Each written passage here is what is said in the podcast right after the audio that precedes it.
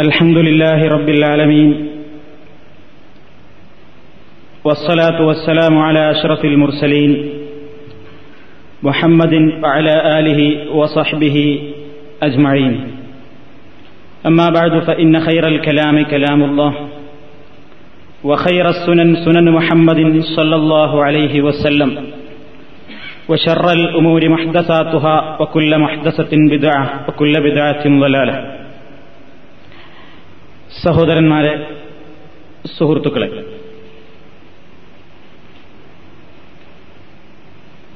കുറേ കാലമായി നമ്മൾ വിശദീകരിച്ചുകൊണ്ടിരിക്കുന്ന നമസ്കാരം എന്ന വിഷയം ഇവിടെ കിട്ടിയിട്ടുള്ള ചോദ്യങ്ങൾക്ക് കൂടി മറുപടി പറഞ്ഞുകൊണ്ട് ഇന്ന് അവസാനിപ്പിക്കാനാണ് ഉദ്ദേശിക്കുന്നത്. കഴിഞ്ഞ ക്ലാസിൽ 8 ചോദ്യങ്ങൾക്കാണ് നമ്മൾ മറുപടി വിശദീകരിച്ചത്. 40ഓളം ചോദ്യങ്ങൾ കയ്യിലുണ്ട്. എന്നാലും ബഹുഭൂരിഭാഗം ചോദ്യങ്ങളും പെട്ടെന്ന് മറുപടി പറഞ്ഞ് അവസാനിപ്പിക്കാവുന്നതായതുകൊണ്ട് ഇന്ന് തന്നെ എല്ലാം ഉത്തരം പറയാൻ സാധിക്കും എന്നാണ് ഞാൻ വിചാരിക്കുന്നത്. 9-ാമത്തെ ചോദ്യം: വ്യഭിചാരികൾക്ക് വേണ്ടി മയ്യത്ത് നമസ്കരിക്കാൻ പാടുണ്ടോ? അവരിൽ ജനിച്ച മക്കൾക്ക് വേണ്ടിയും നമസ്കരിക്കാൻ പാടുണ്ടോ? ഇതാണ് സംശയം. ഇതിനെ സംബന്ധിച്ച് പണ്ഡിതലോകം അഭിപ്രായപ്പെട്ടിട്ടുള്ളത് ഖാലൽ ഖാളി മദ്ഹബുൽ ഉലമാഇ കാഫ, പണ്ഡിതന്മാരുടെ അഭിപ്രായം അസ്സലാത്തു അലാ കുല്ലി മുസ്ലിം, ഏത് മുസ്ലിമിനായിരുന്നാലും അവൻ മരിച്ചാൽ നമസ്കാരം നിർവഹിക്കപ്പെടണം എന്നാണ്. വ മഹ്ദൂദിൻ വ മർജൂമിൻ, ഒരു കുറ്റം ചെയ്തിട്ട് ഹദ് കിട്ടിയിട്ട് മരണപ്പെട്ടിട്ടുള്ള മുസ്ലിമാണെങ്കിലും വ മർജൂമിൻ എറിഞ്ഞുകൊല്ലപ്പെട്ട മുസ്ലിമാണെങ്കിലും വ ഖാതിലി നഫ്സിഹി ആത്മഹത്യ ചെയ്തിട്ടുള്ള മുസ്ലിമാണെങ്കിലും വ വലദി സിനാ ജാരസന്താനമാണെങ്കിലും മയ്യത്ത് നമസ്കരിക്കണം. ഇതാണ് ബഹുഭൂരിപക്ഷം പണ്ഡിതന്മാരുടെയും അഭിപ്രായം.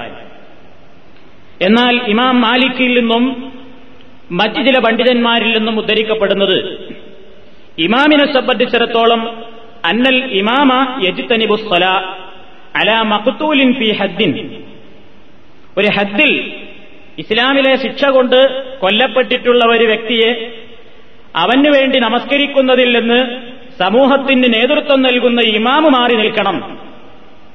വഅന്ന അഹ്ലൽ ഫളി ലാ യുസല്ലൂന അലൽ ഫുസ്സാഖി സജറൻ ലഹും, തെമ്മാടികളായ ആളുകൾ അവരുടെ തെറ്റിൽ നിന്ന് ബാക്കിയുള്ള ആളുകളെങ്കിലും മാറി നിൽക്കാൻ വേണ്ടി, ആ തിന്മയുടെ ഗൗരവം കാണിക്കാൻ വേണ്ടി സമൂഹത്തിലെ ശ്രേഷ്ഠവാന്മാരായ ആളുകൾ നമസ്കാരത്തിൽ നിന്ന് വിട്ടുനിൽക്കുകയും മറ്റാളുകൾ നമസ്കരിക്കുകയും ചെയ്യേണ്ടതുണ്ട് എന്നാണ് അദ്ദേഹം അഭിപ്രായപ്പെടുന്നത്. എന്നാൽ ഇമാം സുഹരിയുടെ അഭിപ്രായം, ഞാൻ ഈ അഭിപ്രായങ്ങളൊക്കെ കേൾപ്പിക്കുന്നത് ഇങ്ങനെയൊക്കെ അഭിപ്രായങ്ങൾ ഉണ്ട് എന്ന് മനസ്സിലാക്കാൻ വേണ്ടിയാണ്, ഇമാം സുഹരി അഭിപ്രായപ്പെടുന്നത് ലാ യുസല്ല അലാ മർജൂമിൻ, എറിഞ്ഞുകൊല്ലപ്പെട്ട ഒരാൾക്ക് വേണ്ടി നിസ്കരിക്കപ്പെടരുത് എന്നാണ്. എന്നാൽ പ്രതികാര നടപടിയിൽ, പ്രതിക്രിയാ നടപടിയിൽ ഒരാളെ കൊന്നതാണെങ്കിൽ, അഥവാ ഒരാൾ മറ്റൊരാളെ കൊന്നു, എന്നാൽ ഇയാളെയും തിരിച്ചു കൊല്ലലാണ് ഇസ്ലാമിലെ വിധി, കൊല്ലപ്പെട്ട വ്യക്തിയുടെ കുടുംബം മാപ്പ് കൊടുക്കുന്നില്ലെങ്കിൽ ഇയാളെ കൊല്ലലാണ് വിധി, അങ്ങനെ കൊല്ലപ്പെട്ട ഒരാൾക്ക് നിസ്കരിക്കണം എന്ന് അദ്ദേഹം പറയുന്നു. ഇങ്ങനെ പല അഭിപ്രായങ്ങളും ആ വിഷയത്തിലുണ്ട്. ഇമാം ഖത്താദ അഭിപ്രായപ്പെടുന്നത് ലാ യുസല്ല അലാ വലദി സിന എന്നാണ്, ജാരസന്താനം മരിച്ചാൽ അതിനുവേണ്ടി നിസ്കരിക്കപ്പെടരുത് എന്ന്. ഇമാം ഹസന്റെ അഭിപ്രായം ലാ യുസല്ല അലൻ നുഫസാഇ തമൂതു മിൻ സിന, വേശ്യാവൃത്തി കാരണത്താൽ ഗർഭിണിയായ ഒരു സ്ത്രീ അവളുടെ ഗർഭത്തിൽ മരണപ്പെട്ടെങ്കിൽ അവൾക്ക് വേണ്ടിയും നിസ്കരിക്കരുത്, വല അല വലദിഹ, അവളുടെ കുട്ടിക്ക് വേണ്ടിയും നിസ്കരിക്കാൻ പാടില്ല എന്നഭിപ്രായപ്പെടുന്നവരുണ്ട്. എന്നാൽ ബഹുഭൂരിപക്ഷം പണ്ഡിത ലോകത്തിന്റെ അഭിപ്രായം ഏതൊരു മുസ്ലിമാണെങ്കിലും തീരെ നിസ്കരിക്കപ്പെടാത്തൊരവസ്ഥയുണ്ടാകരുത്, നിസ്കാരം നിർവഹിക്കപ്പെടണം. ഇങ്ങനെ സമൂഹത്തിൽ വലിയ പാതകങ്ങളായി കണക്കാക്കപ്പെടുന്ന തെറ്റുകൾ ചെയ്തവരാണെങ്കിൽ ആ തെറ്റിന്റെ ഗൗരവത്തെ ജനമധ്യേ തുറന്നു കാണിക്കാൻ വേണ്ടി ശ്രേഷ്ഠവാന്മാരായ ആളുകളും നേതാക്കന്മാരും മാറി നിന്നുകൊണ്ട് മറ്റുള്ളവർ ആ കാര്യം ഫർള് കിഫയായ ആ കാര്യം നിർവഹിക്കപ്പെടണം എന്നാണ് പണ്ഡിത ലോകം മൊത്തത്തിൽ അഭിപ്രായപ്പെട്ടിരിക്കുന്നത്. അല്ലാഹു അഅലം. 10ാമത്തെ ചോദ്യം. ഒരു യാത്രാസംഘം ജുമാക്കായി തൊട്ടടുത്ത പള്ളിയിൽ അവർക്ക് എത്താൻ കഴിയില്ല. അത്തരമൊരു സാഹചര്യത്തിൽ പൊതുസ്ഥലമോ മറ്റു സൗകര്യങ്ങളോ ഉപയോഗപ്പെടുത്തി അവർക്ക് സ്വന്തം നിലക്ക് ജുമാ നിർവഹിക്കാമോ? ഇതിൽ നമ്മൾ ആദ്യം മനസ്സിലാക്കേണ്ടത്, ചോദ്യത്തിൽ ആദ്യം തന്നെയുള്ളത് ഒരു യാത്രാസംഘമാണ്. യാത്രാസംഘത്തെ സംബന്ധിച്ചിടത്തോളം മുസാഫിറിന് ജുമാ നമസ്കാരം നിർബന്ധമില്ല. അപ്പൊ അതുകൊണ്ട് അവന് ജുമാ നിർബന്ധമല്ല. ജുമാ നിർബന്ധമല്ലാത്ത ഒരാളെ സംബന്ധിച്ചിടത്തോളം വളരെ പ്രയാസപ്പെട്ട് ഏതെങ്കിലും സൗകര്യങ്ങൾ ഉപയോഗപ്പെടുത്തി ഒരു ജുമാ സംഘടിപ്പിക്കേണ്ടുന്ന ആവശ്യം ഉദിക്കുന്നില്ല. ഇനി അങ്ങനെ ചെയ്താൽ ആ ജുമാ സഹീഹുമാണ്. തൊട്ടടുത്ത് എത്തിപ്പെടാൻ സൗകര്യമുള്ള കുറെ ആളുണ്ട്, അവരൊരു സ്ഥലത്ത് ജുമാ സംഘടിപ്പിച്ചുവെങ്കിൽ ആ ജുമാക്ക് കുഴപ്പമൊന്നുമില്ല. പക്ഷേ അവർക്കതിന്റെ ആവശ്യമില്ല. അവർ ജുമാ നിർബന്ധമില്ലാത്ത മുസാഫിറുകളാണ്. നമ്പർ 11. ജമാഅത്ത് നമസ്കാരത്തിൽ മഅ്മൂം ഇമാമിനെ കാണണമെന്നുണ്ടോ? ടിവി, റേഡിയോ ഇവ പ്രക്ഷേപണം ചെയ്യുന്ന നമസ്കാരത്തെ തുടരാമോ? നിസ്കാരത്തിൽ മഅ്മൂമ് ഇമാമിനെ കാണണമെന്ന് നിർബന്ധമില്ല. പക്ഷേ ഇമാമിന്റെ ചലനങ്ങളും മഅ്മൂമുകളുടെ ചലനങ്ങളുമൊക്കെ കേൾക്കാനും അറിയാനും മനസ്സിലാക്കാനും സാധിക്കുന്ന വിധത്തിലായിരിക്കണം. എന്ന് പറഞ്ഞാൽ ഒറിജിനൽ ഇമാമിന്റെയും മഅ്മൂമിന്റെയും ടിവിയിലും റേഡിയോയിലും കാണുന്നത് ആ രൂപത്തിലല്ല. അത് വൈദ്യുതി അങ്ങോട്ട് കണക്ട്, അത് പിന്നെ മുറിഞ്ഞുപോയാൽ പിന്നെ ആളുമില്ല, ഇമാമുമില്ല, മഅ്മൂമില്ല, ആരുമില്ല, ഒരു ബന്ധമില്ല. അതുകൊണ്ട് അത്തരത്തിലുള്ള ഇമാമും മഅ്മൂമും ആയിരിക്കരുത്. അതുകൊണ്ട് തന്നെ ടി വിയിലും റേഡിയോയിലും വരുന്ന നമസ്കാരത്തെ തുടർന്നുകൊണ്ട് മറ്റുള്ള ഭാഗത്തുള്ള ആളുകൾക്ക് നിസ്കരിക്കൽ ലാ യജൂസു, അനുവദനീയമല്ല. 12. ആൾത്തിരക്കുള്ളപ്പോഴോ മറ്റു സാഹചര്യങ്ങളിലോ ഒരു പള്ളിയിൽ തന്നെ 2 ജുമാ നടത്താമോ? വേണ്ട. ഒരു പള്ളിയിൽ തന്നെ 2 ജുമാ നടത്തേണ്ടുന്നൊരാവശ്യം. ജുമാ എന്ന് പറഞ്ഞാൽ മുസ്ലിമീങ്ങൾക്ക് ഒരു ഇബാദത്താണ്. അതൊരൊറ്റ പള്ളിയിൽ തന്നെ 2 മറ കെട്ടിയിട്ട് അവിടെ തന്നെ മേലിയും താഴെ 2 ജുമാ നടത്തുന്ന ഒരു സമ്പ്രദായം അത് ഒഴിവാക്കപ്പെടേണ്ടതാണ്, അനുവദനീയവുമല്ല എന്നാണ് എന്റെ ഈ ചെറിയ വിജ്ഞാനം കൊണ്ട് ഞാൻ മനസ്സിലാക്കിയിട്ടുള്ളത്. അല്ലാഹു അഅലം.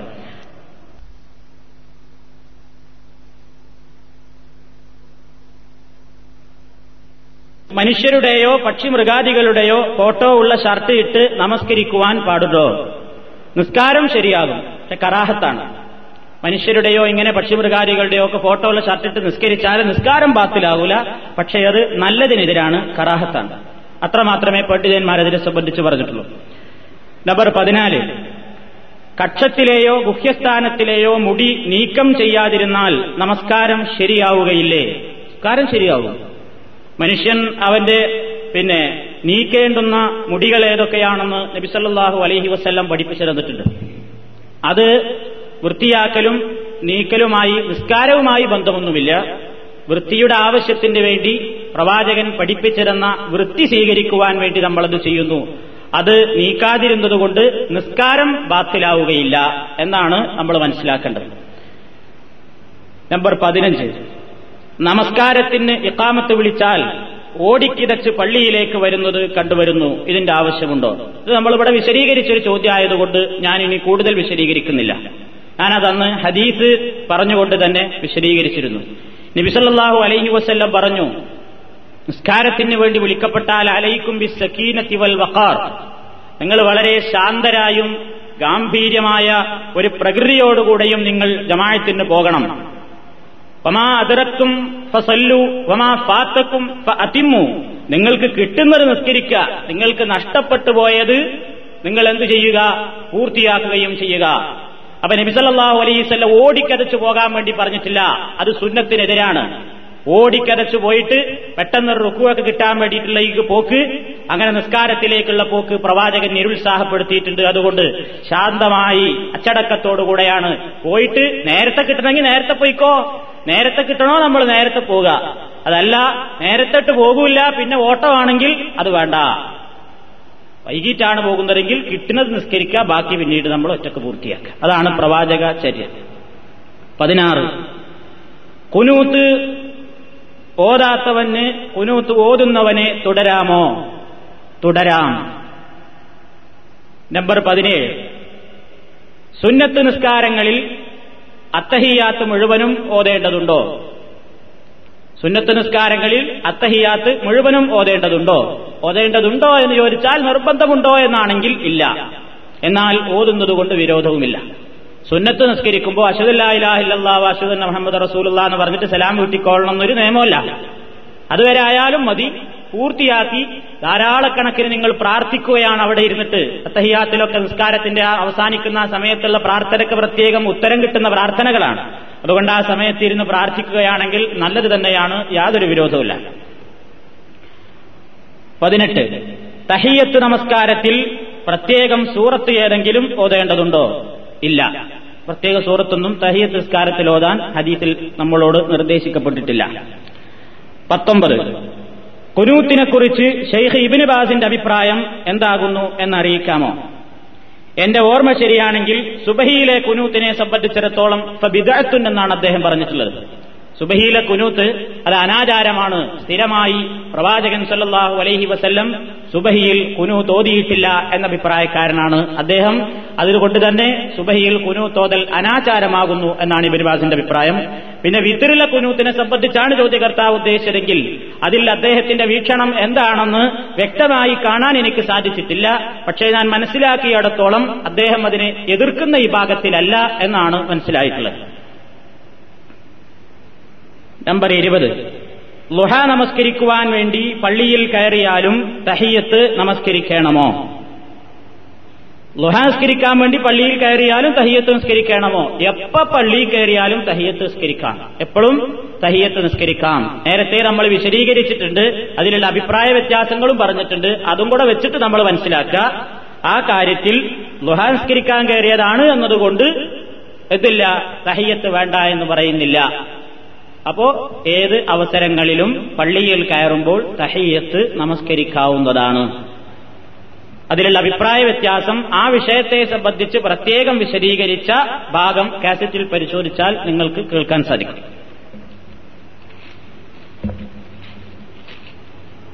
21, വിത്ർ ഒന്നിച്ച് നമസ്കരിക്കുമ്പോൾ ഇടയിലെ അത്തഹിയാത്ത് വേണ്ടേ? ഇതാണ് ഒരു സംശയം.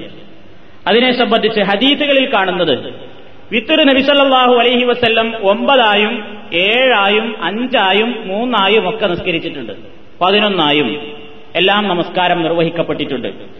ഇതിൽ തന്നെ 5 റക്അത്ത് നബി നിസ്കരിച്ചപ്പോൾ ഒരു ഹദീസിൽ കാണാൻ സാധിക്കും, സുമ്മ യുതിറു ബി 5 റക്അത്തിൻ ലാ യജ്ലിസു ഇല്ലാ ഫിൽ ഖാമിസ വലാ യുസല്ലിമു ഇല്ലാ ഫിൽ ഖാമിസ. 5 റക്അത്ത് കൊണ്ട് വിത്റാക്കിയ സന്ദർഭത്തിൽ അവസാന 5ാമത്തെ റക്അത്തിലല്ലാതെ റസൂലുള്ള ഇരുന്നില്ല അത്തഹിയാത്തിന് വേണ്ടി. വലാ യുസല്ലിമു ഇല്ലാ ഫിൽ ഖാമിസ, ആ അവസാനത്തെ റക്അത്തിൽ മാത്രമാണ് പ്രവാചകൻ സലാം വീട്ടിയതും. അപ്പൊ അങ്ങനെ ഒരു രൂപമുണ്ട്. ഈ വിഷയത്തിൽ വന്നിട്ടുള്ള വിവിധങ്ങളായ ഹദീസുകളെ സംബന്ധിച്ച് പഠനം നടത്തിയ ശേഷം ഷെയ്ഖ് നാസിറുദ്ദീനുൽ അൽബാനി അദ്ദേഹത്തിന്റെ സ്വലാത്തു തറാവീഹി എന്ന പുസ്തകത്തിൽ 98 പേജിൽ ഇങ്ങനെ പറയുന്നു, മേൽ പറഞ്ഞ കാര്യങ്ങളിൽ നിന്നെല്ലാം കൂടി നമുക്ക് രത്നച്ചുരുക്കമായിട്ട് മനസ്സിലാക്കാം അന്നൽ ഈതാറ വിത്ർ നമസ്കാരം ബി അയ്യി നൗഇൻ മിൻ ഹാദിഹിൽ അൻവാഇൽ മുതഖദ്ദിമ, മേൽ പറഞ്ഞ ഏത് രൂപത്തിലാണെങ്കിലും ജായിസുൻ ഹസനുൻ, അനുവദനീയമാണ്. വ അന്നൽ ഈതാറ ബി സലാസിൻ, എന്നാൽ 3 റക്അത്ത് കൊണ്ട് വിത്റാക്കൽ എങ്ങനെ? ബി തശഹ്ഹുദൈനി കസലാത്തിൽ മഗ്രിബി, നമ്മൾ മഗ്രിബ് നിസ്കരിക്കുന്നത് പോലെ 2 റക്അത്ത് കഴിയുമ്പോൾ ഒന്ന് ഇരുന്നിട്ട് പിന്നെ സലാം വീട്ടാതെ വീണ്ടും 3ാമത്തെ റക്അത്തിലേക്ക് എഴുന്നേറ്റുകൊണ്ട് മഗ്രിബ് നിസ്കരിക്കും പോലെ 3 റക്അത്ത് വിത്റാക്കൽ. ലം യഅതി ഫീഹി, ആ വിഷയത്തിൽ വന്നിട്ടില്ല ഹദീസുൻ സഹീഹുൻ സരീഹുൻ, വ്യക്തമായ സ്ഥിരപ്പെട്ട ഒരു ഹദീസും ആ വിഷയത്തിൽ വന്നിട്ടില്ല. ബൽ, തന്നെയുമല്ല ഹുവ ലാ യഖ്ലൂ മിൻ കറാഹ, അത് കറാഹത്തുമാണ്. മഗ്രിബ് നിസ്കരിക്കും പോലെ വിത്ർ 3 റക്അത്ത് നിസ്കരിക്കുന്നവർ മഗ്രിബ് നിസ്കരിക്കും പോലെ 2ാമത്തെ റക്അത്തിൽ അത്തഹിയാത്തിന് ഇരുന്നിട്ട് സലാം വീട്ടാതെ 3ാമത്തെ റക്അത്തിലേക്ക് എഴുന്നേൽക്കുന്നത് കറാഹത്താണ്. വലിലാലിക, അക്കാരണത്താൽ നഖ്താറു, നാം അഭിപ്രായപ്പെടുന്നത്, നാം തെരഞ്ഞെടുക്കുന്നത് അല്ലാ യഖ്ഉദ ബൈന ശഫഇ വൽ വിത്രി, ഒറ്റയുടെയും ഇരട്ടയുടെയും ഇടയിൽ ഇരിക്കാതിരിക്കലാണ് നല്ലത്. അപ്പൊ ആദ്യത്തെ അത്തഹിയാത്തിന് മഗ്രിബിന്റെ പോലെ 2ാമത്തെ റക്അത്ത് കഴിഞ്ഞിട്ട് ഇരിക്കാതെ നേരെ 3ൽ തന്നെയാണ് നീക്കുക. ഇനി ഒരാൾ ഇരിക്കുകയാണെങ്കിൽ വൈദാ ഖഅദ സല്ലമ, രണ്ടാമത്തെ റക്കായത്തിൽ ഒരാൾ അത്തഹിയാത്തിൽ ഇരിക്കുകയാണെങ്കിൽ അവൻ സലാം വീട്ടിക്കോട്ടെ, പിന്നെ ഒറ്റക്കൊരു റക്കായത്ത് നിസ്കരിക്കുക. എന്നാലും മഗ്‌രിബിന്റെ പോലെ ചെയ്യരുത്, അത് കറാഹത്താണ്. വഹാദാ ഹുവൽ അഫ്ളൽ ലിമാ തഖദ്ദമ. മേൽ പറഞ്ഞ തെളിവുകളുടെ അടിസ്ഥാനത്തിൽ ഈ പറഞ്ഞ രൂപമാണ് ഏറ്റവും ശ്രേഷ്ഠകരമായിട്ടുള്ളത്.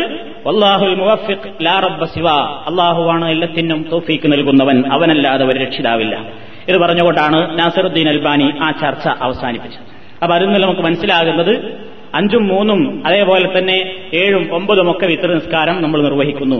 അങ്ങനെ നിസ്കരിക്കുമ്പോൾ 3 റക്കായത്ത് കൊണ്ട് നിസ്കരിക്കുമ്പോൾ ആദ്യത്തെ അത്തഹിയാത്തിന് ഇരിക്കുന്നുണ്ടെങ്കിൽ സലാം വീട്ടുക, ഇല്ലെങ്കിലോ അത്തഹിയാത്തിന് ഇരിക്കാതെ 3 റക്കായത്തും ഒരുമിച്ച് അവസാനം സലാം വീട്ടുന്ന രൂപം അതാണ് ഏറ്റവും നല്ലത്. 22 തിലാവത്തിന്റെ സുജൂദിനും ശുക്റിന്റെ സുജൂദിനും തക്ബീറത്തുൽ ഇഹ്റാമും സലാമും ആവശ്യമുണ്ടോ ഇല്ലയോ? അതായത് പരിശുദ്ധ ഖുർആനില്ലെന്ന് നിങ്ങൾ കേട്ടുകഴിഞ്ഞു മുമ്പത്തെ ക്ലാസ്സുകളിൽ. ഖുർആനിലെ ഏതാനും ആയത്തുകൾ ഓതുമ്പോൾ നമ്മൾ സുജൂദ് ചെയ്യണം. അതേപോലെ തന്നെ സന്തോഷകരമായ ഒരു വാർത്ത നമുക്ക് വന്നെത്തുമ്പോൾ നമ്മൾ ശുക്റിന്റെ സുജൂദ് ചെയ്യണം. ഇങ്ങനത്തെ ഈ സുജൂദുകളിൽ തക്ബീറത്തുൽ ഇഹ്റാം, അതായത് അല്ലാഹു അക്ബർ എന്ന് പറഞ്ഞ് കൈ കെട്ടിയിട്ട് വേണോ സുജൂദിലേക്ക് പോകാൻ? അതേപോലെ തന്നെ ആ സുജൂദ് കഴിഞ്ഞാൽ അസ്സലാമു അലൈക്കും വറഹ്മത്തുള്ളാഹ്, അസ്സലാമു അലൈക്കും വറഹ്മത്തുള്ളാഹ് എന്ന് സലാം വീട്ടണോ? ഇതാണ് ചോദ്യം. ഹദീസിൽ കാണുന്നത് തക്ബീർ ചൊല്ലണം എന്നാണ്. തക്ബീറത്തിൽ ഇഹ്റാം വേണ്ട, അല്ലാഹു അക്ബർ എന്ന് പറഞ്ഞ് കൈയ്യട്ടിയിട്ട് പിന്നെ അല്ലാഹു അക്ബർ എന്ന് പറഞ്ഞ് പോകണ്ട. ഖുർആൻ ഇങ്ങനെ ഓതിക്കൊണ്ടിരിക്കുകയാണ്. ഉദാഹരണമായിട്ട് കല്ലാ ലാ തുതിഉഹു വസ്ജുദ് വഖ്തരിബ്, ഇഖ്റാ ബിസ്മി തുടങ്ങുന്ന ആ സൂറത്തിന്റെ അവസാനത്തെ ആയത്ത് ഒരു സുജൂദിന്റെ ആയത്ത്. അതാണ് ഓതിക്കഴിഞ്ഞ ഉടനെ മുസാഫ് അവിടെ ഒരു ഭാഗത്ത് വെച്ചിട്ട് അല്ലാഹു അക്ബർ എന്ന് പറഞ്ഞിട്ട് നമ്മൾ നേരെ സുജൂദിക്കാണ് പോവുക. ഒറ്റ സുജൂദ്. ആ സുജൂദൊന്നും എഴുന്നേറ്റിട്ടിരുന്നിട്ട് ഖുർആൻ എടുത്തിട്ട് പിന്നെ ഓതാ, സലാം വീട്ടേണ്ടതുമില്ല. അത്രയുണ്ട്, ഒറ്റ സുജൂദ്, സലാം വീട്ടേണ്ടതില്ല. അതിൽ തക്ബീറത്തുൽ ഇഹ്റാമില്ല. നേരെ മറിച്ച് തക്ബീർ ചൊല്ലി അല്ലാഹു അക്ബർ എന്ന് പറഞ്ഞ് സുജൂദിൽ പോയി എഴുന്നേറ്റ് നിസ്കരിക്കുക, ഖുർആൻ ഓതുക, ഖുർആൻ പാരായണം തുടരുക. അതാണ്. ശുക്റിന്റെ സുജൂദിനും അങ്ങനെ തന്നെ അല്ലാഹു അക്ബർ എന്ന് പറഞ്ഞിട്ട് തക്ബീറത്തുൽ ഇഹ്റാമില്ല. ആ വാർത്ത കേട്ട ഉടനെ സുജൂദിൽ വീഴലായിരുന്നു പ്രവാചകന്റെ സമ്പ്രദായം. ഒരു യുദ്ധത്തിലെ ആ മുസ്ലിമീങ്ങൾ ജയിച്ചു എന്നുള്ള ന്യൂസും കൊണ്ട് സഹാബത്തിന് വന്നാൽ നബി തിരുമേനി സുജൂദിലായിട്ട് വീണുകിടക്കും കുറേ സമയം. പിന്നെ നീറ്റിട്ട് സലാം വീട്ടിയിരുന്നില്ല, തക്ബീറത്തുൽ ഇഹ്റാം ചൊല്ലിയിട്ടാണ് സുജൂദിലേക്ക് ഇങ്ങനെ കൈവെട്ടിയിട്ടാണ് പിന്നെയാണ് പോയതില്ല. അതുകൊണ്ട് ശുക്റിന്റെ സുജൂദിനും തക്ബീറത്തുൽ ഇഹ്റാമോ സലാമോ ആവശ്യമില്ല എന്ന് മനസ്സിലാകുന്നു. അല്ലാഹു അലം. ഉളു വേണം, ഉളു ഉണ്ടാവലാണ് നല്ലത് എന്നാണ്. വേണ്ടാന്ന് അഭിപ്രായപ്പെട്ടവരും ഉണ്ട്, പക്ഷെ അതൊരു ന്യൂനപക്ഷം മാത്രമാണ്. ഉളു വേണോ വേണ്ടേ എന്നാണ് ഇപ്പൊ ചോദിച്ചത്. അപ്പോ ഈ ശുക്റിന്റെ സുജൂദിനും തിലാവത്തിന്റെ സുജൂദിനും ഉളു വേണോ വേണ്ടേ എന്നാണ് ഇപ്പൊ ചോദിച്ചിട്ടുള്ള ചോദ്യം. അതിൽ ഉളു വേണം എന്നഭിപ്രായപ്പെട്ടവരും വേണ്ട എന്നഭിപ്രായപ്പെട്ടവരും ഉണ്ട്. പക്ഷെ വേണം എന്ന അഭിപ്രായത്തിനാണ് പ്രബലമായ അഭിപ്രായമായിട്ട് പണ്ഡിതന്മാർ ഗണിച്ചിട്ടുള്ളത്. 23 കുനൂത്തിൽ കൈ ഉയർത്താതെ പ്രാർത്ഥിക്കാമോ? കുനൂത്ത് തന്നെ വിധേയത്താണ് നമ്മൾ പറയുന്നത്, പിന്നെ അതിൽ കൈ ഉയർത്താതെ പ്രാർത്ഥനയുടെ വശ ഉദിക്കുന്നില്ല. അപ്പൊ കുനൂത്തിൽ ഇല്ലാത്തൊരു കാര്യമാണ്. അപ്പൊ അവിടെ നമ്മൾ മിണ്ടാതെ അവിടെ നിന്നാൽ മതി. കൈ ഉയർത്തിയിട്ട് ഉയർത്താതെ ഒന്നും പ്രാർത്ഥിക്കണ്ട. നമുക്ക് ഉയർത്താതെ പ്രാർത്ഥിക്കണം തോന്നുകയാണെങ്കിൽ പിന്നെ ഉയർത്തിയിട്ട് തന്നെ പ്രാർത്ഥിക്കാമല്ലോ. ആരെ ബോധ്യപ്പെടുത്താനാവത്? അപ്പൊ അതുകൊണ്ട് ഇല്ലെങ്കിൽ ഇല്ലാണ്ടെങ്കിൽ ഉണ്ട്. ആ ഒരു അഭിപ്രായത്തിൽ ഉറച്ചു നിൽക്കുക. 24 തഹിയ്യത്ത് നമസ്കാരം ഫർളോ സുന്നത്തോ ആയ മറ്റ് നമസ്കാരങ്ങളുടെ കൂടെ ഒന്നിച്ചായി നിയ്യത്ത് ചെയ്തുകൊണ്ട് നമസ്കരിച്ചുകൂടെ? ഇവിടെ നമ്മൾ മനസ്സിലാക്കേണ്ടത് സമയമുണ്ടെങ്കിൽ നമ്മൾ തഹിയ്യത്ത് വേറെ തന്നെ നിസ്കരിക്കാം. ഇനി സമയമില്ലെങ്കിൽ അവൻ ആദ്യം അവിടെ വെച്ച് നിർവഹിക്കുന്ന ആ നിസ്കാരം കൊണ്ട് തന്നെ ഈ തഹിയ്യത്തിന്റെ പ്രതിഫലം അവന് കിട്ടുമെന്നാണ്. അപ്പൊ ആ അർത്ഥത്തിൽ നമുക്ക് തഹിയ്യത്ത് നമസ്കാരം ഇല്ലാതെ നമ്മൾ കയറി ചെല്ലുമ്പോൾ അവിടെ ഫർള് നടക്കുന്നുണ്ട്, അല്ലെങ്കിൽ നമ്മൾ ആ റവാത്തിബ് സുന്നത്ത് മാത്രം നിർവഹിക്കുകയാണെങ്കിൽ അതിനെ സമയം കിട്ടിയതുള്ളൂ എങ്കിലും അവൻ ഈ പ്രതിഫലം കിട്ടും എന്ന അഭിപ്രായമാണ് പണ്ഡിതന്മാർക്കുള്ളത്. അല്ലാഹു അലം. 25 ഇമാം 3-ാമത്തെയോ 4-ാമത്തെയോ റക്കായത്തിലായിരിക്കെ പിന്തിത്തുടർന്ന മഅ്മൂമിന് വജ്ജഹ്തുവോ ഫാത്തിഹയ്ക്ക് ശേഷം സൂറത്തോ ഓതൽ സുന്നത്തുണ്ടോ? അതായത് ഇമാമ് 3-ാമത്തെയോ 4-ാമത്തെയോ റക്കായത്തിലാണ്, അപ്പോഴാണ് നമ്മൾ പോയിട്ട് തുടരുന്നത് എങ്കിൽ ആ ആളെ സംബന്ധിച്ചിടത്തോളം അയാൾക്ക് ആദ്യത്തെ റക്കായത്ത് തന്നെയാണല്ലോ. അപ്പൊ വജ്ജഹ്തു ഓതണോ? സമയമുണ്ടെങ്കിൽ ഓതാം, പക്ഷേ സമയം കിട്ടൂല. ഫാത്തിഹയ്ക്ക് ശേഷം സൂറത്തോ ഓതൽ സുന്നത്തുണ്ടോ? കഴിവുണ്ടെങ്കിൽ നമുക്ക് ഓതാം എന്ന് പറഞ്ഞാൽ നമ്മളവിടെ ഇമാമ് 3-ാമത്തെ റക്കായത്തിലാണ്, നമ്മൾ ചെന്നിട്ട് വജ്ജഹ്തു ഓതാൻ നോക്കുമ്പോൾക്ക് 1-ാമത്തെ റക്കായത്തിൽ ചേർന്നാൽ തന്നെ ഇവിടെ കിട്ടണില്ല. ഭയങ്കര സ്പീഡുള്ള ആൾക്കാരാണ്. ഒന്നാമത്തെ റക്കായത്തിൽ നമ്മൾ വജ്ജത്തൊക്കെ ആക്കം പോലെ അർത്ഥമൊക്കെ ചിന്തിച്ചിട്ട് ഇങ്ങനെ പറഞ്ഞ അൽഹംദുലില്ലാഹി റബ്ബിൽ ആലമീൻ പറയുമ്പോഴേക്ക് സുജൂദ് പോയിട്ടുണ്ടാവും ചിലപ്പോ. അപ്പൊ ആ ഒരു അവസ്ഥയാണ്, അതുകൊണ്ട് പലപ്പോഴും കിട്ടൂല. അപ്പൊ ആ ഒരു യജ്ഞത്തിന് നമ്മൾ തയ്യാറാവണ്ട. ഇമാം മൂന്നാമത്തെ റക്കായത്തിലാവുമ്പോൾ അദ്ദേഹത്തിന് വെറും ഫാത്തിഹ ഓതേണ്ട ബാധ്യതയുള്ളൂ. അപ്പൊ നമ്മൾ അവിടെ വജ്ജഹത്തു എല്ലാം നോക്കുമ്പോഴേക്ക് നമുക്ക് നിർബന്ധമായ ഫാത്തിഹ നഷ്ടപ്പെടും. ചൊല്ലിനീര് കുഴപ്പമൊന്നുമില്ല, പക്ഷേ സമയം കിട്ടൂല, അവർ ഭയങ്കര സർക്കസ് തന്നെ കളിക്കേണ്ടി വരും. അതുകൊണ്ട് അത് വേണ്ട, നമ്മൾ ആ വജ്ജഹത്ത് ഒഴിവാക്കലാണ് നല്ലത് ഫാത്തിഹ കിട്ടാൻ വേണ്ടി. പിന്നെ ഫാത്തിഹ ഓതിയിട്ട് സമയമുണ്ട് എന്ന് വിചാരിക്കുക. ഇമാമ് ഫാത്തിഹ എങ്ങനെ ആക്കം പോലെ ഓതുള്ളൂ ഞാൻ അങ്ങനെ വിചാരിക്കുക. മൂന്നാമത്തെ റക്കായത്തിൽ നമ്മൾ പോയി തുടർന്നു ഫാത്തിഹ ഓതി കഴിഞ്ഞിട്ട് സമയമുണ്ടെങ്കിലോ സൂറത്ത് ഓതാം. ഓർന്നുകൊണ്ട് വിരോധമൊന്നുമില്ല.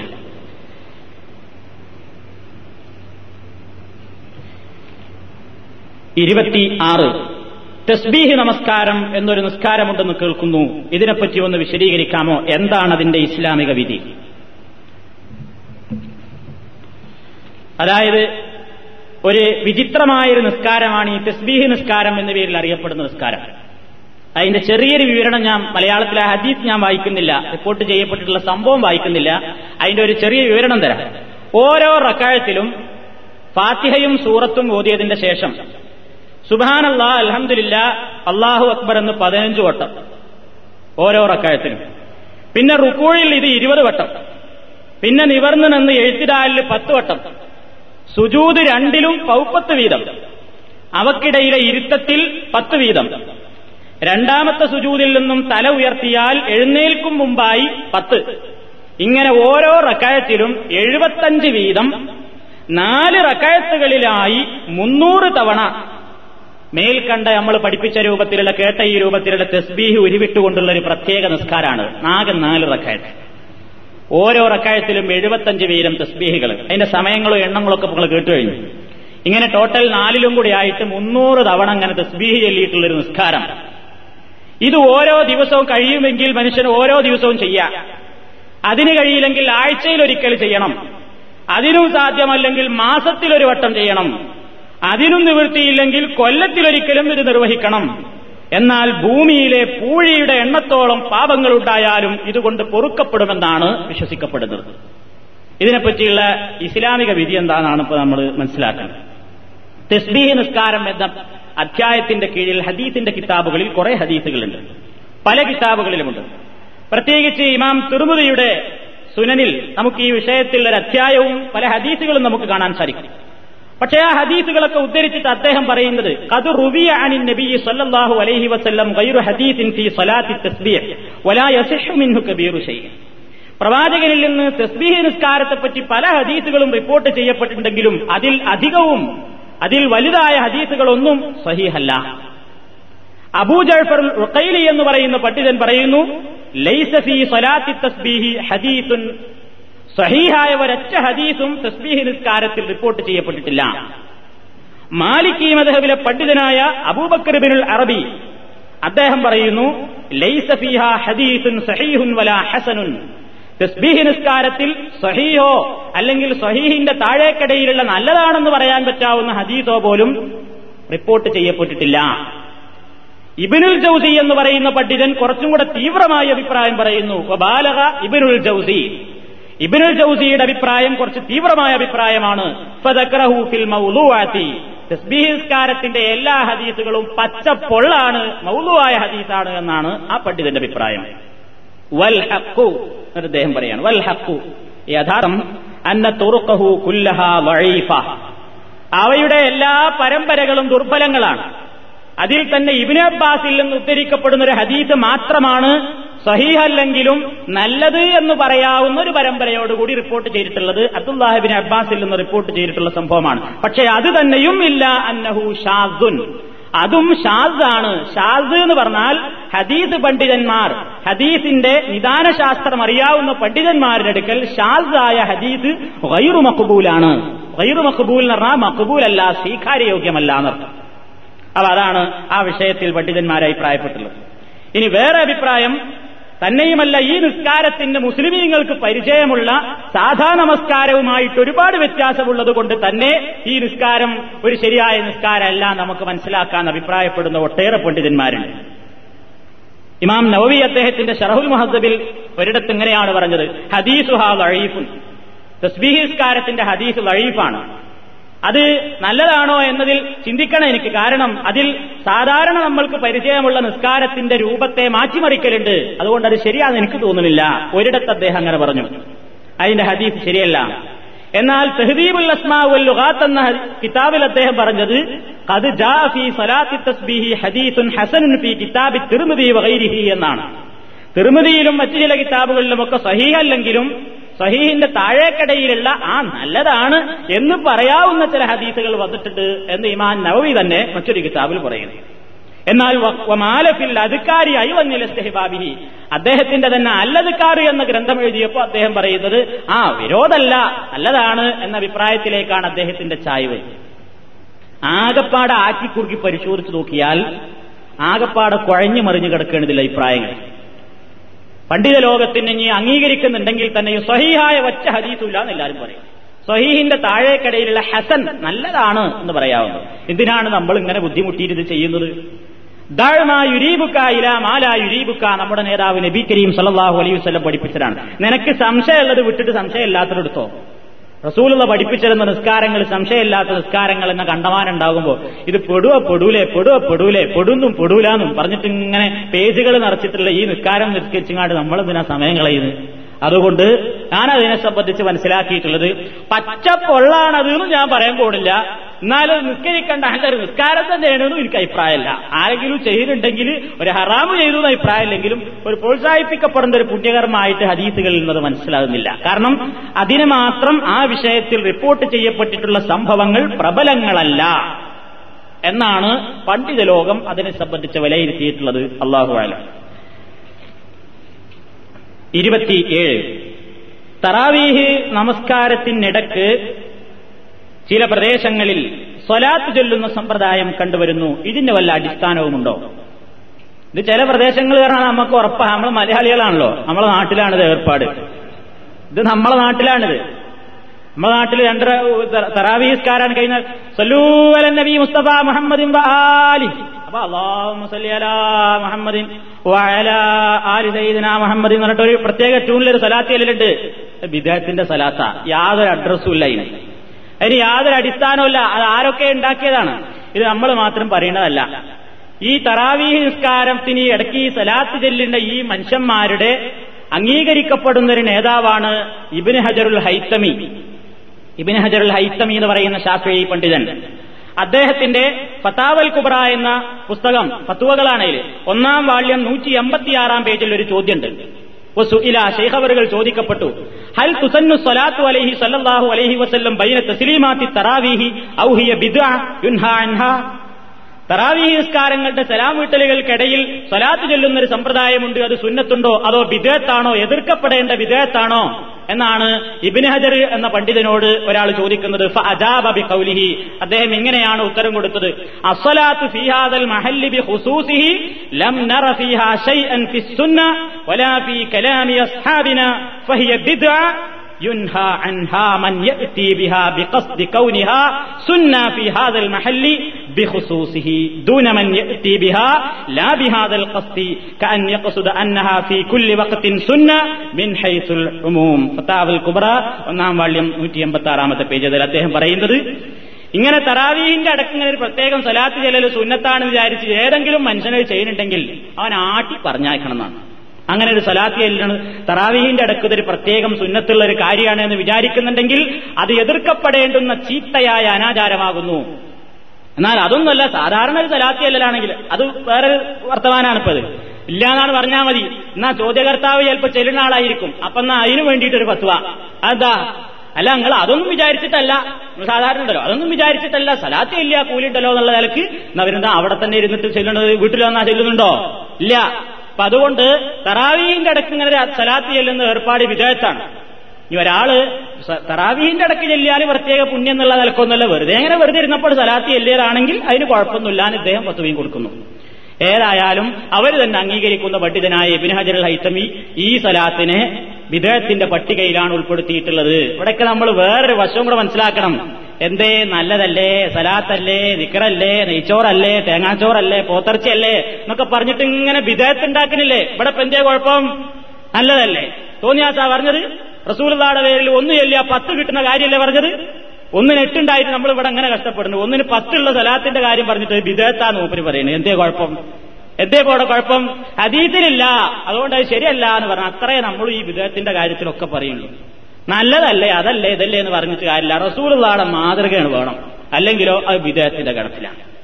അപ്പോ ഇനി അത് ചെയ്യുന്ന ആൾക്കാരുടെ നേതാവിന്റെ തന്നെ ഫത്വ കൊണ്ട് ഞാൻ മതിയാക്കുകയാണ്. കാരണം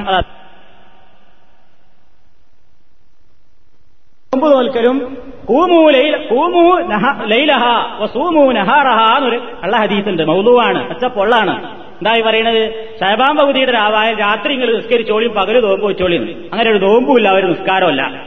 100 റക്അത്ത് നിസ്കാരം ഉണ്ട് എന്നാ പറയണത് ബറാത്തിരാവിന്. ബറാത്തിരാവ് എന്ന് പറഞ്ഞാൽ തന്നെ അതൊരു വരാത്തരാവാ. പിന്നെന്താ അതിലൊരു നിസ്കാരം? അതിൽ നിസ്കാരമല്ല, അതിൽ പ്രത്യേക നോമ്പൊന്നുമില്ല. അതുകൊണ്ട് ആ നിസ്കാരത്തെ പറ്റി ഞാൻ വിശദീകരിക്കുന്നല്ലോ. 100 റക്അത്ത് ഉണ്ട് എന്നാ പറയണത്. ആ 100 റക്അത്ത് നിസ്കാരത്തെ പറ്റി യാതൊരു അടിസ്ഥാനമില്ല. ഇനി അതിനും നേരത്തെ പറഞ്ഞ ഇബ്നു ഹജറിന്റെ ഫത്വ കൽപ്പിക്കാൻ ഞാൻ ഇയാളോട് ചോദിച്ചു. ഇബ്നു ഹജറിനോട് ചോദിക്കപ്പെട്ടു, ഹൽ തജൂസു സലാത്തുർ റഗായിബി വൽ ബറാഅ ജമാഅത്തൻ അം ലാ? ബറാത്ത് നിസ്കാരം എന്നുള്ള പേരിലൊരു നിസ്കാരവും റഗായിബ് നിസ്കാരം എന്നുള്ള പേരിലൊരു നിസ്കാരവും ഇത് അനുവദനീയാണോ? ശൈഖിന്റെ മറുപടി, അമ്മാ സലാത്തുർ റഗായിബി ഫഇന്നഹാ കസ്സലാത്തിൽ മഅറൂഫ ലൈലത്തൻ നിസ്ഫി മിൻ ശഅബാന. ശഅബാൻ 15 രാവിലെ നിസ്കരിക്കുന്ന ബറാത്ത് രാവിലെ നിസ്കാരം പോലെ തന്നെ റഗായിബ് നിസ്കാരവും ഇത് രണ്ടും ബിദഅത്താനി, രണ്ടും ബിദഅത്താനി. എങ്ങനത്തെ ബിദഅത്ത്? ഖബീഹത്താനി, ചീത്ത, തീർന്നില്ല, മദ്മൂമത്താനി, ആക്ഷേപിക്കപ്പെടുന്നതാണ്. വ ഹദീസുഹുമാ മൗദൂഉൻ. ആ രണ്ട് നിസ്കാരത്തിന്റെ പോരിച്ച പറയുന്ന ഹദീസുകളും പച്ചക്കള്ളമാണ്. അതുകൊണ്ട് ഫയക്റഹു ഫിഅലുഹുമാ ഫുറാദാ വ ജമാഅ. ഒറ്റക്കും കൂട്ടായിട്ടും ഒന്നും ആ നിസ്കാരം നിസ്കരിക്കുന്നത് വെറുക്കപ്പെട്ട നിസ്കാരമാണത്. എവിടെ പറഞ്ഞത്? ഇബ്നു ഹജർ എന്ന ഷാഫിഈ പണ്ഡിതൻ ഇതുണ്ട് എന്ന് പറയുന്ന ആൾക്കാരുടെ ഹോജ ഫതാവൽ കുബ്രയിൽ 1-ാം വാള്യം 217-ാമത്തെ പേജിൽ അദ്ദേഹം സവിസ്തരം മറുപടി കൊടുത്തിരിക്കുന്നു. അതുകൊണ്ട് ആ മറുപടിയോടുകൂടെ ഞാനും അവസാനിപ്പിക്കും. ഇനി 29 ഖുതുബിയ്യത്തിലെ 12 റക്അത്ത് നിസ്കാരത്തിന് അടിസ്ഥാനം വല്ലതുണ്ടോ? ഇത് കള്ളുടിക്കുമ്പോ ബിസ്മി അല്ലണീനെ പറ്റി എന്താ മൗലവി അഭിപ്രായം ചോദിച്ച മാതിരിയാണ്.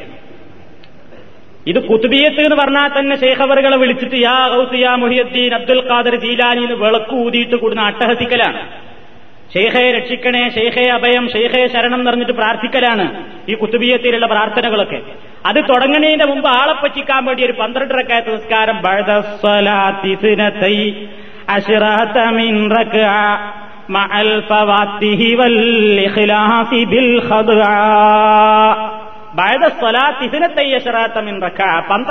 നിസ്കരിച്ചിട്ട് വേണം യാഗൗസ് വെല്ലാൻ.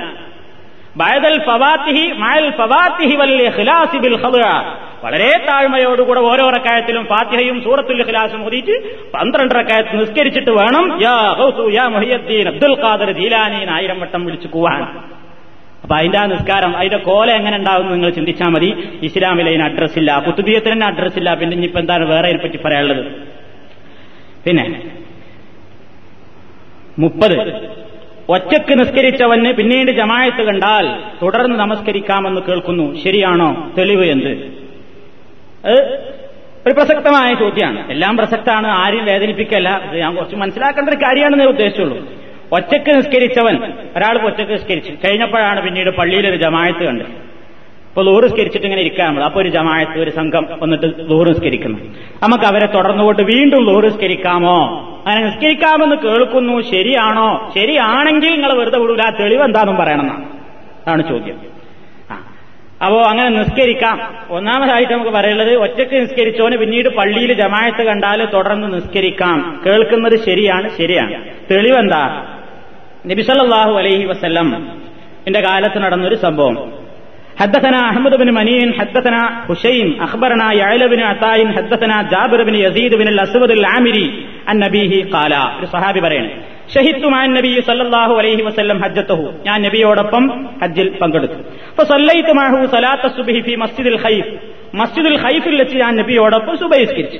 അങ്ങനെ فلما قضى صلاته وانحرف നിസ്കാരൊക്കെ കഴിഞ്ഞപ്പോൾ اذا هو برجلين في اخر القوم لم يصليا معه. 2 ആളുണ്ട് ഈ നിസ്കാരത്തിൽ പങ്കെടുത്തിട്ടില്ല എന്ന് ഞങ്ങൾക്ക് മനസ്സിലായി. 2 ആളുണ്ട് പള്ളിന്റെ പുറത്തേക്ക്. അപ്പൊ നബി പറഞ്ഞു അലയ്യ ബിഹിമ, അങ്ങോട്ട് പിടിച്ചോണ്ടിരാ. അവിടെയായിരുന്നു നബി. എന്താ അവരിവിടെ ജമാഅത്ത് നടക്കുമ്പോ അവിടെ മാറിയുന്നത്, ഇവിടെ കൊണ്ടിരുന്നത്? ഫജി അബിഹിമ, അവ നബിന്റെ സദസ്സിലേക്ക് 2 മനുഷ്യന്മാരെയും പിടിച്ചോണ്ട് വന്നു. സഹാബികളൊക്കെ പാടെ തുറഅദു ഫറായിസുഹുമ, ഈ ഭാഗത്തുള്ള മാംസമൊക്കെ ഇങ്ങനെ തുള്ളുന്നുണ്ടെന്ന് പേടിച്ച് പറിച്ചണേ നബിന്റെ അടുത്തേക്ക് പിടിച്ചോണ്ടിരിക്കുകയാണ്. ആരാ വമ്പന്മാരാ കൊണ്ടിരുന്നത്. അപ്പോ പേടിച്ച് വറക്കുന്നുണ്ട് വരെ രണ്ടാളും. ഇപ്പൊ കാല നബി ചോദിച്ചു, മാ മനാക്കുമാ അൻ തുസല്ലിയാ മഅനാ, ഞങ്ങളെ കൂടെ നിസ്കരിക്കാതെ മാറി നിൽക്കാൻ നിങ്ങളെ പ്രേരിപ്പിച്ച വസ്തുത എന്താ? فقال يا رسول الله إنا كنا قد صلينا في رحالنا, നബിയേ ഞങ്ങളുടെ വീട്ടിൽ വെച്ച് നിസ്കരിച്ചു പോയി, അതുകൊണ്ടാണ് ഞങ്ങൾ തുടരാഞ്ഞത്. എന്നാ കാലാപ്പ നബി പറഞ്ഞു, ഫലാ തഫ്അലാ, ഇനി മേലാൽ അത് ചെയ്യരുത്. ഇനി അങ്ങനെ നിങ്ങൾ നിസ്കരിച്ചു പോയെങ്കിൽ ഇദാ സല്ലൈതുമാ ഫീ റിഹാലികുമാ, നിങ്ങളുടെ വീടുകളിൽ വാഹനങ്ങളിൽ വെച്ച് നിങ്ങൾ നിസ്കാരം നിർവഹിച്ച് സുമ്മാത്തൈതുമാ മസ്ജിദ ജമാഅത്തിൻ, ഒരു ജമാഅത്ത് നടക്കുന്ന പള്ളിയിൽ നിങ്ങൾ എത്തിപ്പെട്ടാൽ ഫസല്ലിയാ മഅഹും, അവരോടൊപ്പം നിങ്ങൾ ചേർന്ന് നിസ്കരിക്കുവീൻ, ഫഇന്നഹാ ലകുമാ നാഫില, അത് നിങ്ങൾക്ക് സുന്നത്തായിട്ട് പരിഗണിക്കപ്പെടും. അപ്പൊ എന്തേ മനസ്സിലായി? ഫർള് നിസ്കരിച്ച ഒരാള് വേറൊരു ഫർള് നിസ്കാരം കണ്ട് ജമാഅത്ത് പള്ളിയിൽ കണ്ടാൽ ആ ജമാഅത്തിനൊപ്പം തുടർന്ന് നിസ്കരിക്കാം. പക്ഷേ ഫർള് നിസ്കാരം നിയ്യത്ത് കരുതരുത്, സുന്നത്തായിട്ട് കരുതുക. അവന് ജമാഅത്തിന്റെ കൂലി കിട്ടും. ഫർളല്ല സുന്നത്താണ് എന്ന് പ്രത്യേകം മനസ്സിൽ കരുതേണ്ടതാണ്. ഈ ഹദീസ് തുർമുദിയിലുള്ളതാണ്. അത് റിപ്പോർട്ട് ചെയ്തതിനു ശേഷം അദ്ദേഹം ഹദീസുൻ ഹസനുൻ സഹീഹുൻ, സഹീഹായ ഹദീസാണ് എന്ന് അദ്ദേഹം അഭിപ്രായപ്പെട്ടിട്ടുമുണ്ട്. 31 ഖുതുബ നിർവഹിക്കുന്ന ആൾ തന്നെ ജുമുഅ നമസ്കാരത്തിന് ഇമാമായി നിൽക്കണമെന്നുണ്ടോ? ഖുതുബ നിർവഹിക്കുന്ന ആൾ തന്നെ, ഇപ്പൊ ഖതീബ് ഖുതുബയൊക്കെ കഴിഞ്ഞിട്ട് വേറൊരാളെ ഇമാം നിർത്താൻ പറ്റുമോ? മൂപ്പര് ഇങ്ങോട്ട് സ്വഫിലേക്ക് മാറി നിന്നിട്ട് എന്നാണ് ചോദ്യം.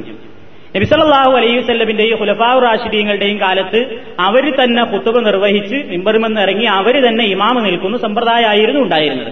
അതുകൊണ്ട് അത് തന്നെ തുടരാണ് ഏറ്റവും ഉത്തമം. എന്നാൽ ഒരാൾ ഖുതുബയൊക്കെ കഴിഞ്ഞ് ഇറങ്ങി, ഒരാളെ കണ്ടു, ബഹുമാനിക്കപ്പെടുന്ന അല്ലെങ്കിൽ ഇക്റാമാക്കേണ്ടുന്ന ഒരാളെ കണ്ടു, നിങ്ങൾ നിസ്കരിക്കുന്ന പറഞ്ഞ് മാറ്റി നിർത്തിയിട്ട് അയാളെ തുടർന്ന് നമുക്കൊക്കെ നിസ്കരിക്കാവുന്നതാണ്. ഖുതുബ നടത്തിയ ആൾ തന്നെ ഇമാമായിരുന്നാലേ ജുമുഅ നിസ്കാരം ശരിയാവുകയുള്ളൂ, ഒന്നൊന്നുമില്ല, ആളെ മാറ്റി നിർത്താവുന്നതാണ്.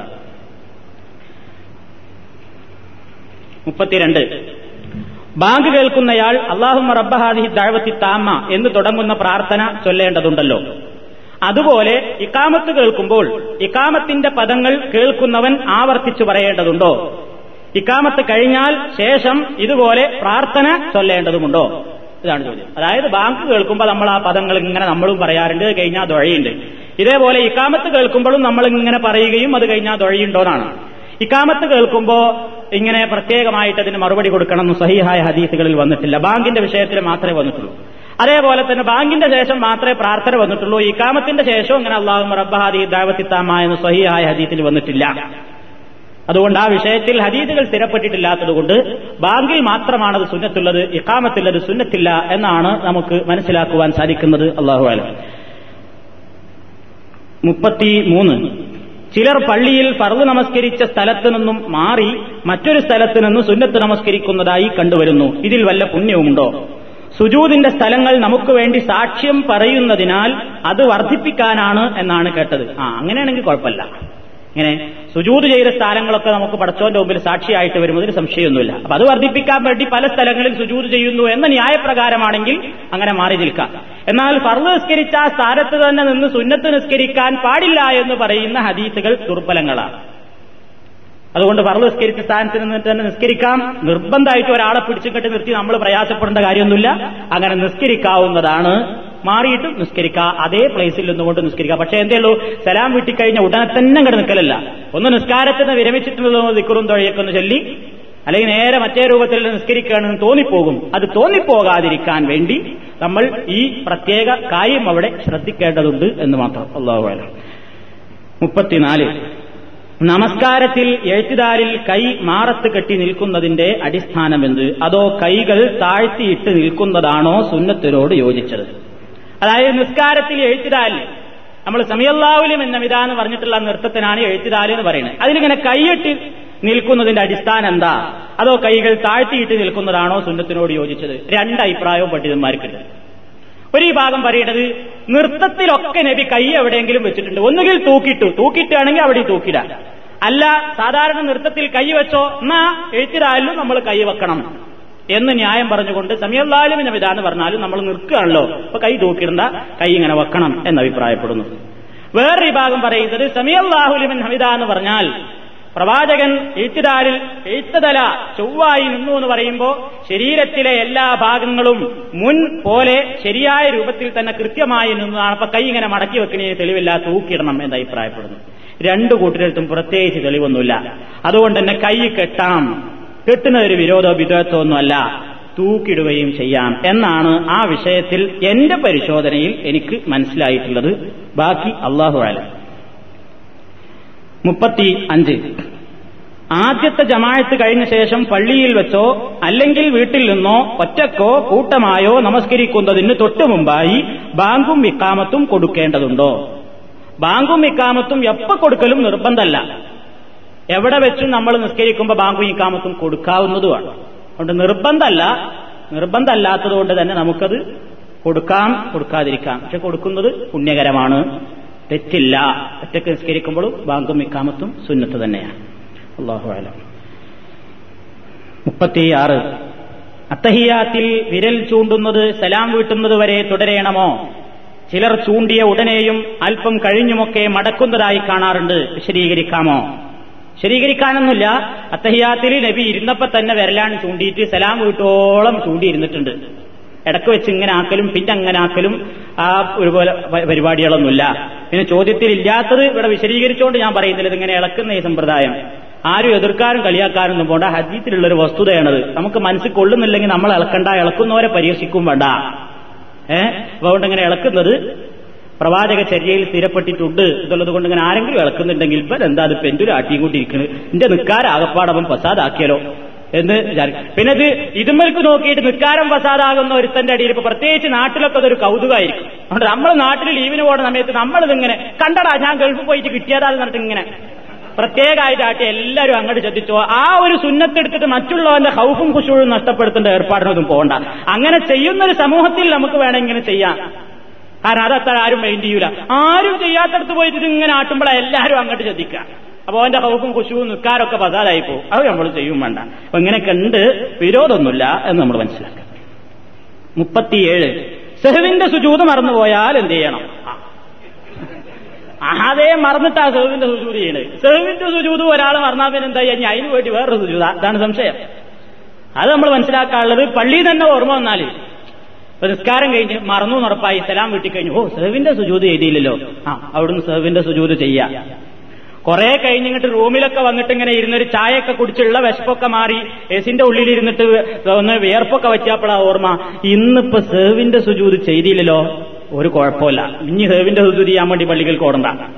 അത് അതോടുകൂടെ മറവിക്കും അതേപോലെ തന്നെ അബദ്ധം സംഭവിക്കുന്നതിനും ഇസ്ലാമിൽ ശിക്ഷയില്ല. റുഫിഅൽ ഖലമു അനിൽ ഖത്ഇ വന്നിസ്യാൻ ഇസ്ലാമിന്റെ അടിസ്ഥാന തത്വമാണ്. മറവി, അബദ്ധം, ഇത് രണ്ടിനും പിഴവില്ല. അപ്പൊ അത് നിർവഹിക്കേണ്ടുന്ന ആ സമയത്ത് ഓർമ്മ വന്നാൽ നിർവഹിക്കുക. കുറെ കഴിഞ്ഞിട്ടാണെങ്കിൽ പിന്നെ സെഹ്വിന് ഒന്നും ചെയ്യേണ്ടതില്ല. 38 ജുമുഅയുടെ ഒന്നാമത്തെയും രണ്ടാമത്തെയും ഖുതുബകൾക്കിടയിൽ വല്ല പ്രത്യേക പ്രാർത്ഥനയുമുണ്ടോ? ഇമാം മിമ്പറിൽ കയറി നമസ്കാരത്തിൽ നിന്നും സലാം വീട്ടുന്നതിനിടയിൽ പ്രാർത്ഥനകൾ സ്വീകരിക്കപ്പെടുന്ന അസുലഭ സന്ദർഭം ജുമുഅക്കിടയിലെ അവസരമാണെങ്കിലോ? അതായത് നമ്മുടെ നാട്ടിലൊക്കെ ഇങ്ങനെ പിന്നെ പലയിടത്തും ഇങ്ങനെ ഒന്നാമത്തെ ഖതീബാന്റെ മിമ്പറിൽ ഒരു ഖുതുബയിലാണ് ഇരുന്നു കഴിഞ്ഞാൽ കൂട്ടമായിട്ടൊരു പ്രത്യേക പ്രാർത്ഥന ഉണ്ട് എന്നുള്ളൊരു ധാരണ ഉണ്ട്. അത് ശരിയല്ല. പ്രാർത്ഥിക്കാം നമുക്ക്. കാരണം വെള്ളിയാഴ്ച ദിവസം ഒരു പ്രത്യേക സമയമുണ്ട്. ആ സമയത്തിൽ ചോദിച്ചാൽ റബ്ബ് സുബ്ഹാനഹു ഉത്തരം കൊടുക്കുന്നൊക്കെ ഹദീസിലുണ്ട്. ഏത് സമയമാണെന്ന്, ആ 24 മണിക്കൂറിലെ ഏത് സമയമാണെന്ന് കണിശമായിട്ട് പറയപ്പെടാവുന്ന രൂപത്തിൽ അത് ഹദീസിലോട്ട് പഠിപ്പിച്ചു തന്നിട്ടില്ല. അന്നലക്ക് ചിലപ്പോൾ ഇപ്പോൾ ആ ഖതീബ് അവിടെ മെമ്പർമ ഇരിക്കണ ആ സമയത്താണെങ്കിലോ എന്നാണ് ചോദ്യം. ആണെങ്കിൽ നമുക്ക് അങ്ങനെ വിശ്വാസം ഉണ്ട്, നമ്മൾ അവിടെയും ഉപയോഗപ്പെടുത്തന്നെ പ്രാർത്ഥിക്കാം. പക്ഷെ പ്രത്യേക പ്രാർത്ഥനകളൊന്നും ഇല്ല. എപ്പോഴും പ്രാർത്ഥിക്കാവുന്നതാണ്, എപ്പോഴും ആ പുണ്യസമയം പ്രതീക്ഷിക്കാവുന്നതുമാണ് എന്നാണ് മനസ്സിലാകുന്നത്. 39 മഗ്‌രിബ്, ഇശാ എന്നീ നമസ്കാരങ്ങളുടെ ആദ്യത്തെ 2 റക്അത്തിന് ശേഷവും സുബഹിയുടെ 1 റക്അത്തിന് ശേഷവും ജമാഅത്ത് നമസ്കാരത്തിൽ തുടരുന്നവർ ബാക്കി പൂർത്തിയാക്കുമ്പോൾ ഉറക്കെ ഓതേണ്ടതുണ്ടോ? അതായത് മഗ്‌രിബ്, ഇശാ എന്നീ നമസ്കാരങ്ങളുടെ ആദ്യത്തെ 2 റക്അത്ത് കഴിഞ്ഞിട്ടാണ് നമ്മൾ പോയി തുടർന്നത്. സുബഹിയുടെ 1 റക്അത്തും കഴിഞ്ഞു. അങ്ങനെ ജമാഅത്തിൽ തുടർന്നവർ ബാക്കി പൂർത്തിയാക്കുമ്പോൾ ഉറക്കം ഓതേണ്ടതുണ്ടോ? നമ്മെ സംബന്ധിച്ചിടത്തോളം മഗ്‌രിബും ഇശയും നിസ്കരിക്കുമ്പോൾ ആദ്യത്തെ 2 റക്അത്ത് എപ്പോഴാണ് നമുക്ക് കിട്ടുന്നതെങ്കിൽ അത് നമ്മൾ ഉറക്കം ഓതണം. എപ്പോ നമ്മൾ വടക്കി നിസ്കരിക്കുമ്പോ ഇമാമിന്റെ ഒപ്പമല്ല, നിസ്കാരം കഴിഞ്ഞിട്ട് നമ്മൾ നിസ്കരിക്കുമ്പോൾ നമുക്ക് ഒന്നും രണ്ടും റക്കായത്താണെങ്കിൽ ആ ഉറക്ക ഓതൽ സുന്നത്തായ ആ രണ്ട് റക്കായത്തിലും നമ്മളും ഉറക്ക ഓതൽ സുന്നത്താണ്.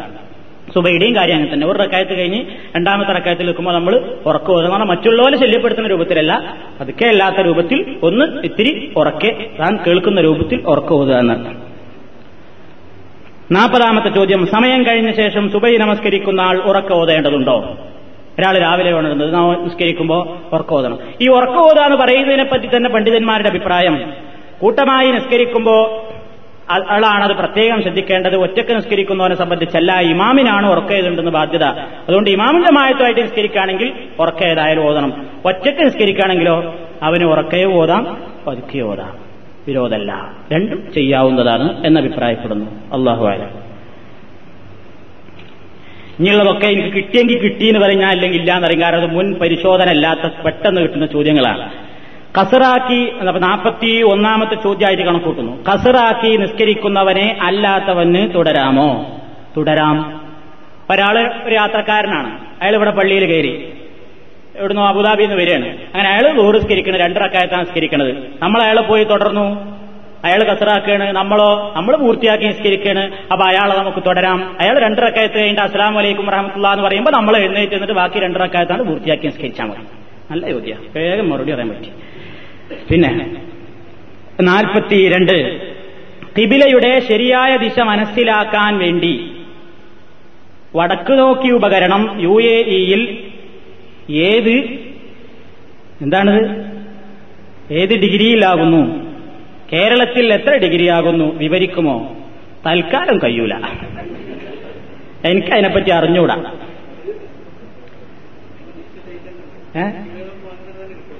സദസ്സെന്ന് ഒരാൾ പറയണേ, എന്റെ ഇൽമല്ല, അതിന്റെ എല്ലാ ഡീറ്റെയിൽസും ആ യന്ത്രത്തിൽ തന്നെ ഉണ്ട്, അത് നോക്കിയാൽ വായിച്ചാൽ മനസ്സിലാവുന്നു. പിന്നെ 43, ഭാര്യ ഇമാമും ഭർത്താവ് മഹ്മൂമുമായി തുടരുന്നതിൽ വിരോധമുണ്ടോ? ഉണ്ട്. ഭാര്യ ഏതായാലും ഇമാമക്കണ്ട, പെണ്ണുങ്ങൾ ഇമാമക്കണ പരിപാടിയില്ല. അതുകൊണ്ട് ഭർത്താവാണ് ഇമാമായിട്ട് നിൽക്കുക, ബാക്കിൽ സമ്പർണോത്തിനി നിർത്തുക, അതാണ് നല്ല പരിപാടി, മറ്റേ ശരിയല്ല. 44, സുന്നത്ത് നമസ്കരിക്കുന്ന ഇമാമിനെ തുടർന്ന് ഫർള് നമസ്കരിക്കാമോ? നമസ്കരിക്കാം. സുന്നത്ത് നിസ്കരിക്കണോ ഒരു ഇമാമിനെ തുടർന്നിട്ട് ഫർള് നിസ്കരിക്കാം? എന്താ അതിന് തെളിവ് അറിയോ? നബി സല്ലല്ലാഹു അലൈഹി വസല്ലമിന്റെ കൂടെ നിസ്കരിച്ചൊരു സഹാബി, ആ സഹാബി വേറൊരു സ്ഥലത്തേക്ക് നബി അദ്ദേഹത്തെ നിസ്കരിക്കാൻ വേണ്ടി പറഞ്ഞയച്ചു. അവിടെ നിസ്കാരം നടന്നിട്ടില്ല, അപ്പൊ അവർക്ക് ഫർള് തന്നെ. ഇയാൾ ഇവിടെ നബിയോടൊപ്പം നിസ്കരിച്ചിട്ട് ഫർള് കഴിഞ്ഞാണ്. അപ്പൊ നേരത്തെ പറഞ്ഞതുപോലെ ആ സംഘത്തിന് അദ്ദേഹം ഇമാമായിട്ട് നിന്നു. അപ്പൊ അയാളെ സംബന്ധിച്ചിടത്തോളം, ആ സഹാബിയെ സംബന്ധിച്ചിടത്തോളം ആ ഫർള് സുന്നത്തായിരുന്നു, തുടരുന്നവർക്കത് ഫർളുമാണ്. അതുകൊണ്ട് സുന്നത്ത് നിസ്കരിക്കുന്ന ഒരാളുടെ പിന്നിൽ ഫർള് നിസ്കരിക്കുന്ന ഒരാൾ തുടർന്നാൽ വിരോധമൊന്നുമില്ല, ജമാഅത്തിന്റെ കൂലി കിട്ടും. അല്ലാഹു അഅലം. തസ്ബീഹ് നമസ്കാരത്തിന്റെ വിശദീകരണത്തിന് അഭ്യർത്ഥിക്കുന്നത് പറഞ്ഞു കഴിഞ്ഞതാ.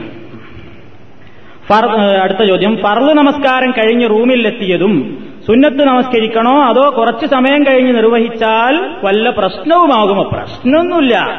ഫർള് നിസ്കാരം കഴിഞ്ഞ് റൂമിലെത്തിയ ഉടനെ തന്നെ സുന്നത്ത് നിസ്കരിക്കലാണ് നല്ലത്. ഫർള് നിസ്കാരത്തിന്റെ സമയം കഴിയുന്നത് വരെയും ഈ സുന്നത്തിനും സമയമുണ്ട് എന്നാണ് പണ്ഡിതന്മാർ അഭിപ്രായപ്പെടുന്നത്. ഫർളിന്റെ സമയം എത്ര ഉണ്ടോ അതിന്റെ അടിയിൽ ഈ സുന്നത്തും നിർവഹിക്കാവുന്നതാണ്. വേഗം തന്നെയാണ് നിസ്കരിച്ചാലും അതാണല്ലോ നല്ലത്. കുറച്ച് കഴിഞ്ഞാൽ പിന്നെ ഇനിയിപ്പോൾ അത് പോട്ടയം വിചാരിക്കും. അടുത്ത്, ഫർള് നമസ്കാരത്തിന് മുമ്പുള്ള സുന്നത്ത് റൂമിൽ നമസ്കരിക്കുമ്പോൾ റൂമിൽ വെച്ച് ബാങ്ക് കൊടുക്കണം എന്ന് നിർബന്ധമാണോ? ഫർള് നമസ്കാരത്തിന് മുമ്പുള്ള സുന്നത്ത് റൂമിൽ നമസ്കരിക്കുമ്പോൾ റൂമിൽ വെച്ച് ബാങ്ക് കൊടുക്കണം എന്ന് നിർബന്ധമാണോ?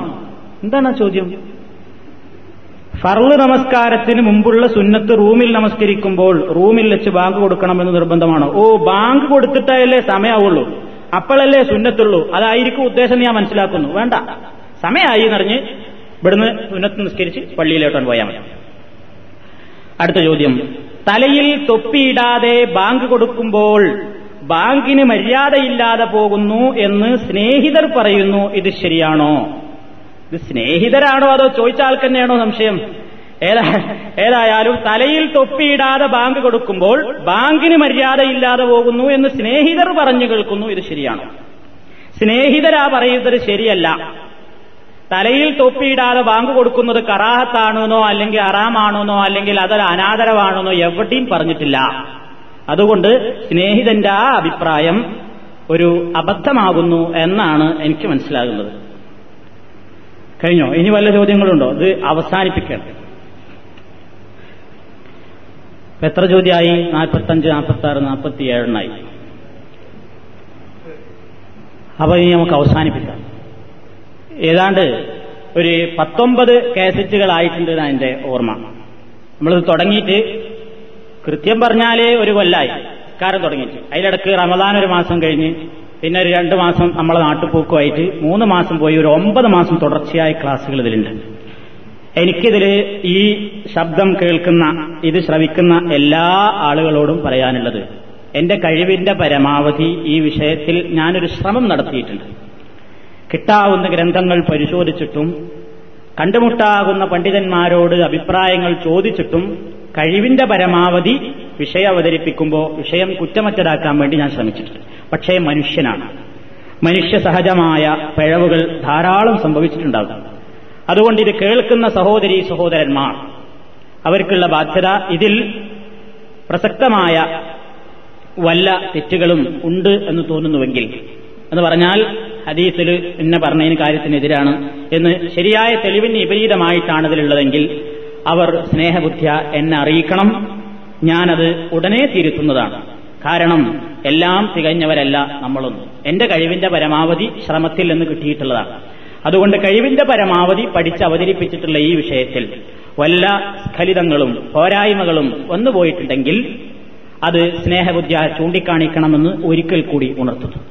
അതേപോലെ ഈ ക്ലാസ്, ഈ വിഷയം നിങ്ങളുടെ മുമ്പാകെ അവതരിപ്പിച്ച എനിക്ക് വേണ്ടി, എന്റെ മാതാപിതാക്കൾക്ക് വേണ്ടി, പരലോകമോക്ഷത്തിന് വേണ്ടി നിങ്ങൾ പ്രത്യേകം ദുആ ചെയ്യണമെന്ന് ഈ അവസരത്തിൽ പ്രത്യേകം ഞാൻ വസിയത്ത് ചെയ്യുകയും ചെയ്യും.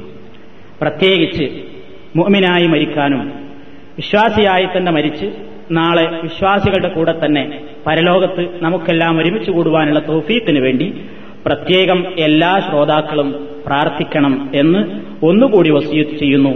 റഹ്മാനായ തമ്പുരാനെ, ഇസ്ലാമിലെ വളരെ പ്രധാനപ്പെട്ട നമസ്കാരം എന്ന ഈ വിഷയത്തിൽ അവതരിപ്പിച്ചതിൽ വല്ല അപാകതകളും മറവിയാലോ ധാരണപ്പശക് കൊണ്ടോ സംഭവിച്ചിട്ടുണ്ടെങ്കിൽ തമ്പുരാനെ നീ അത് പുറത്തു തരണമേ. യാതൊരു നിലക്കും ഒരു പ്രയാസങ്ങളുമില്ലാതെ കൃത്യമായി അഷ്റഫുൽ ഖൽഖ് സല്ലല്ലാഹു അലൈഹി വസല്ലം പഠിപ്പിച്ചതെന്ന രൂപത്തിൽ ഇബാദത്തുകൾ നിർവഹിക്കുന്ന നല്ലവരിൽ നീ ഞങ്ങളെയെല്ലാം ഉൾപ്പെടുത്തണമേ തമ്പുരാനെ. ഈ ലോകത്തും നാളെ പരലോകത്തും സത്യവിശ്വാസികളായി അള്ളാഹുവിന്റെ ഭാഗ്യം ലഭിച്ചിട്ടുള്ള നല്ലവരിൽ നീ ഞങ്ങളെ എല്ലാവരെയും ഉൾപ്പെടുത്തണമേ തമ്പുരാനെ. റബ്ബനാ ലാ തുആഖിദ്നാ ഇൻ നസീനാ ഔ അഖ്തഅനാ റബ്ബനാ വലാ തഹ്മിൽ അലൈനാ ഇസ്റൻ കമാ ഹമൽതഹു അലല്ലദീന മിൻ ഖബ്ലിനാ റബ്ബനാ വലാ തുഹമ്മിൽനാ മാ ലാ ത്വാഖത ലനാ ബിഹി വഅഫു അന്നാ വഗ്ഫിർ ലനാ വർഹംനാ അൻത മൗലാനാ ഫൻസുർനാ അലൽ ഖൗമിൽ കാഫിരീൻ برحمتك يا أرحم الراحمين. والسلام عليكم ورحمة الله وبركاته.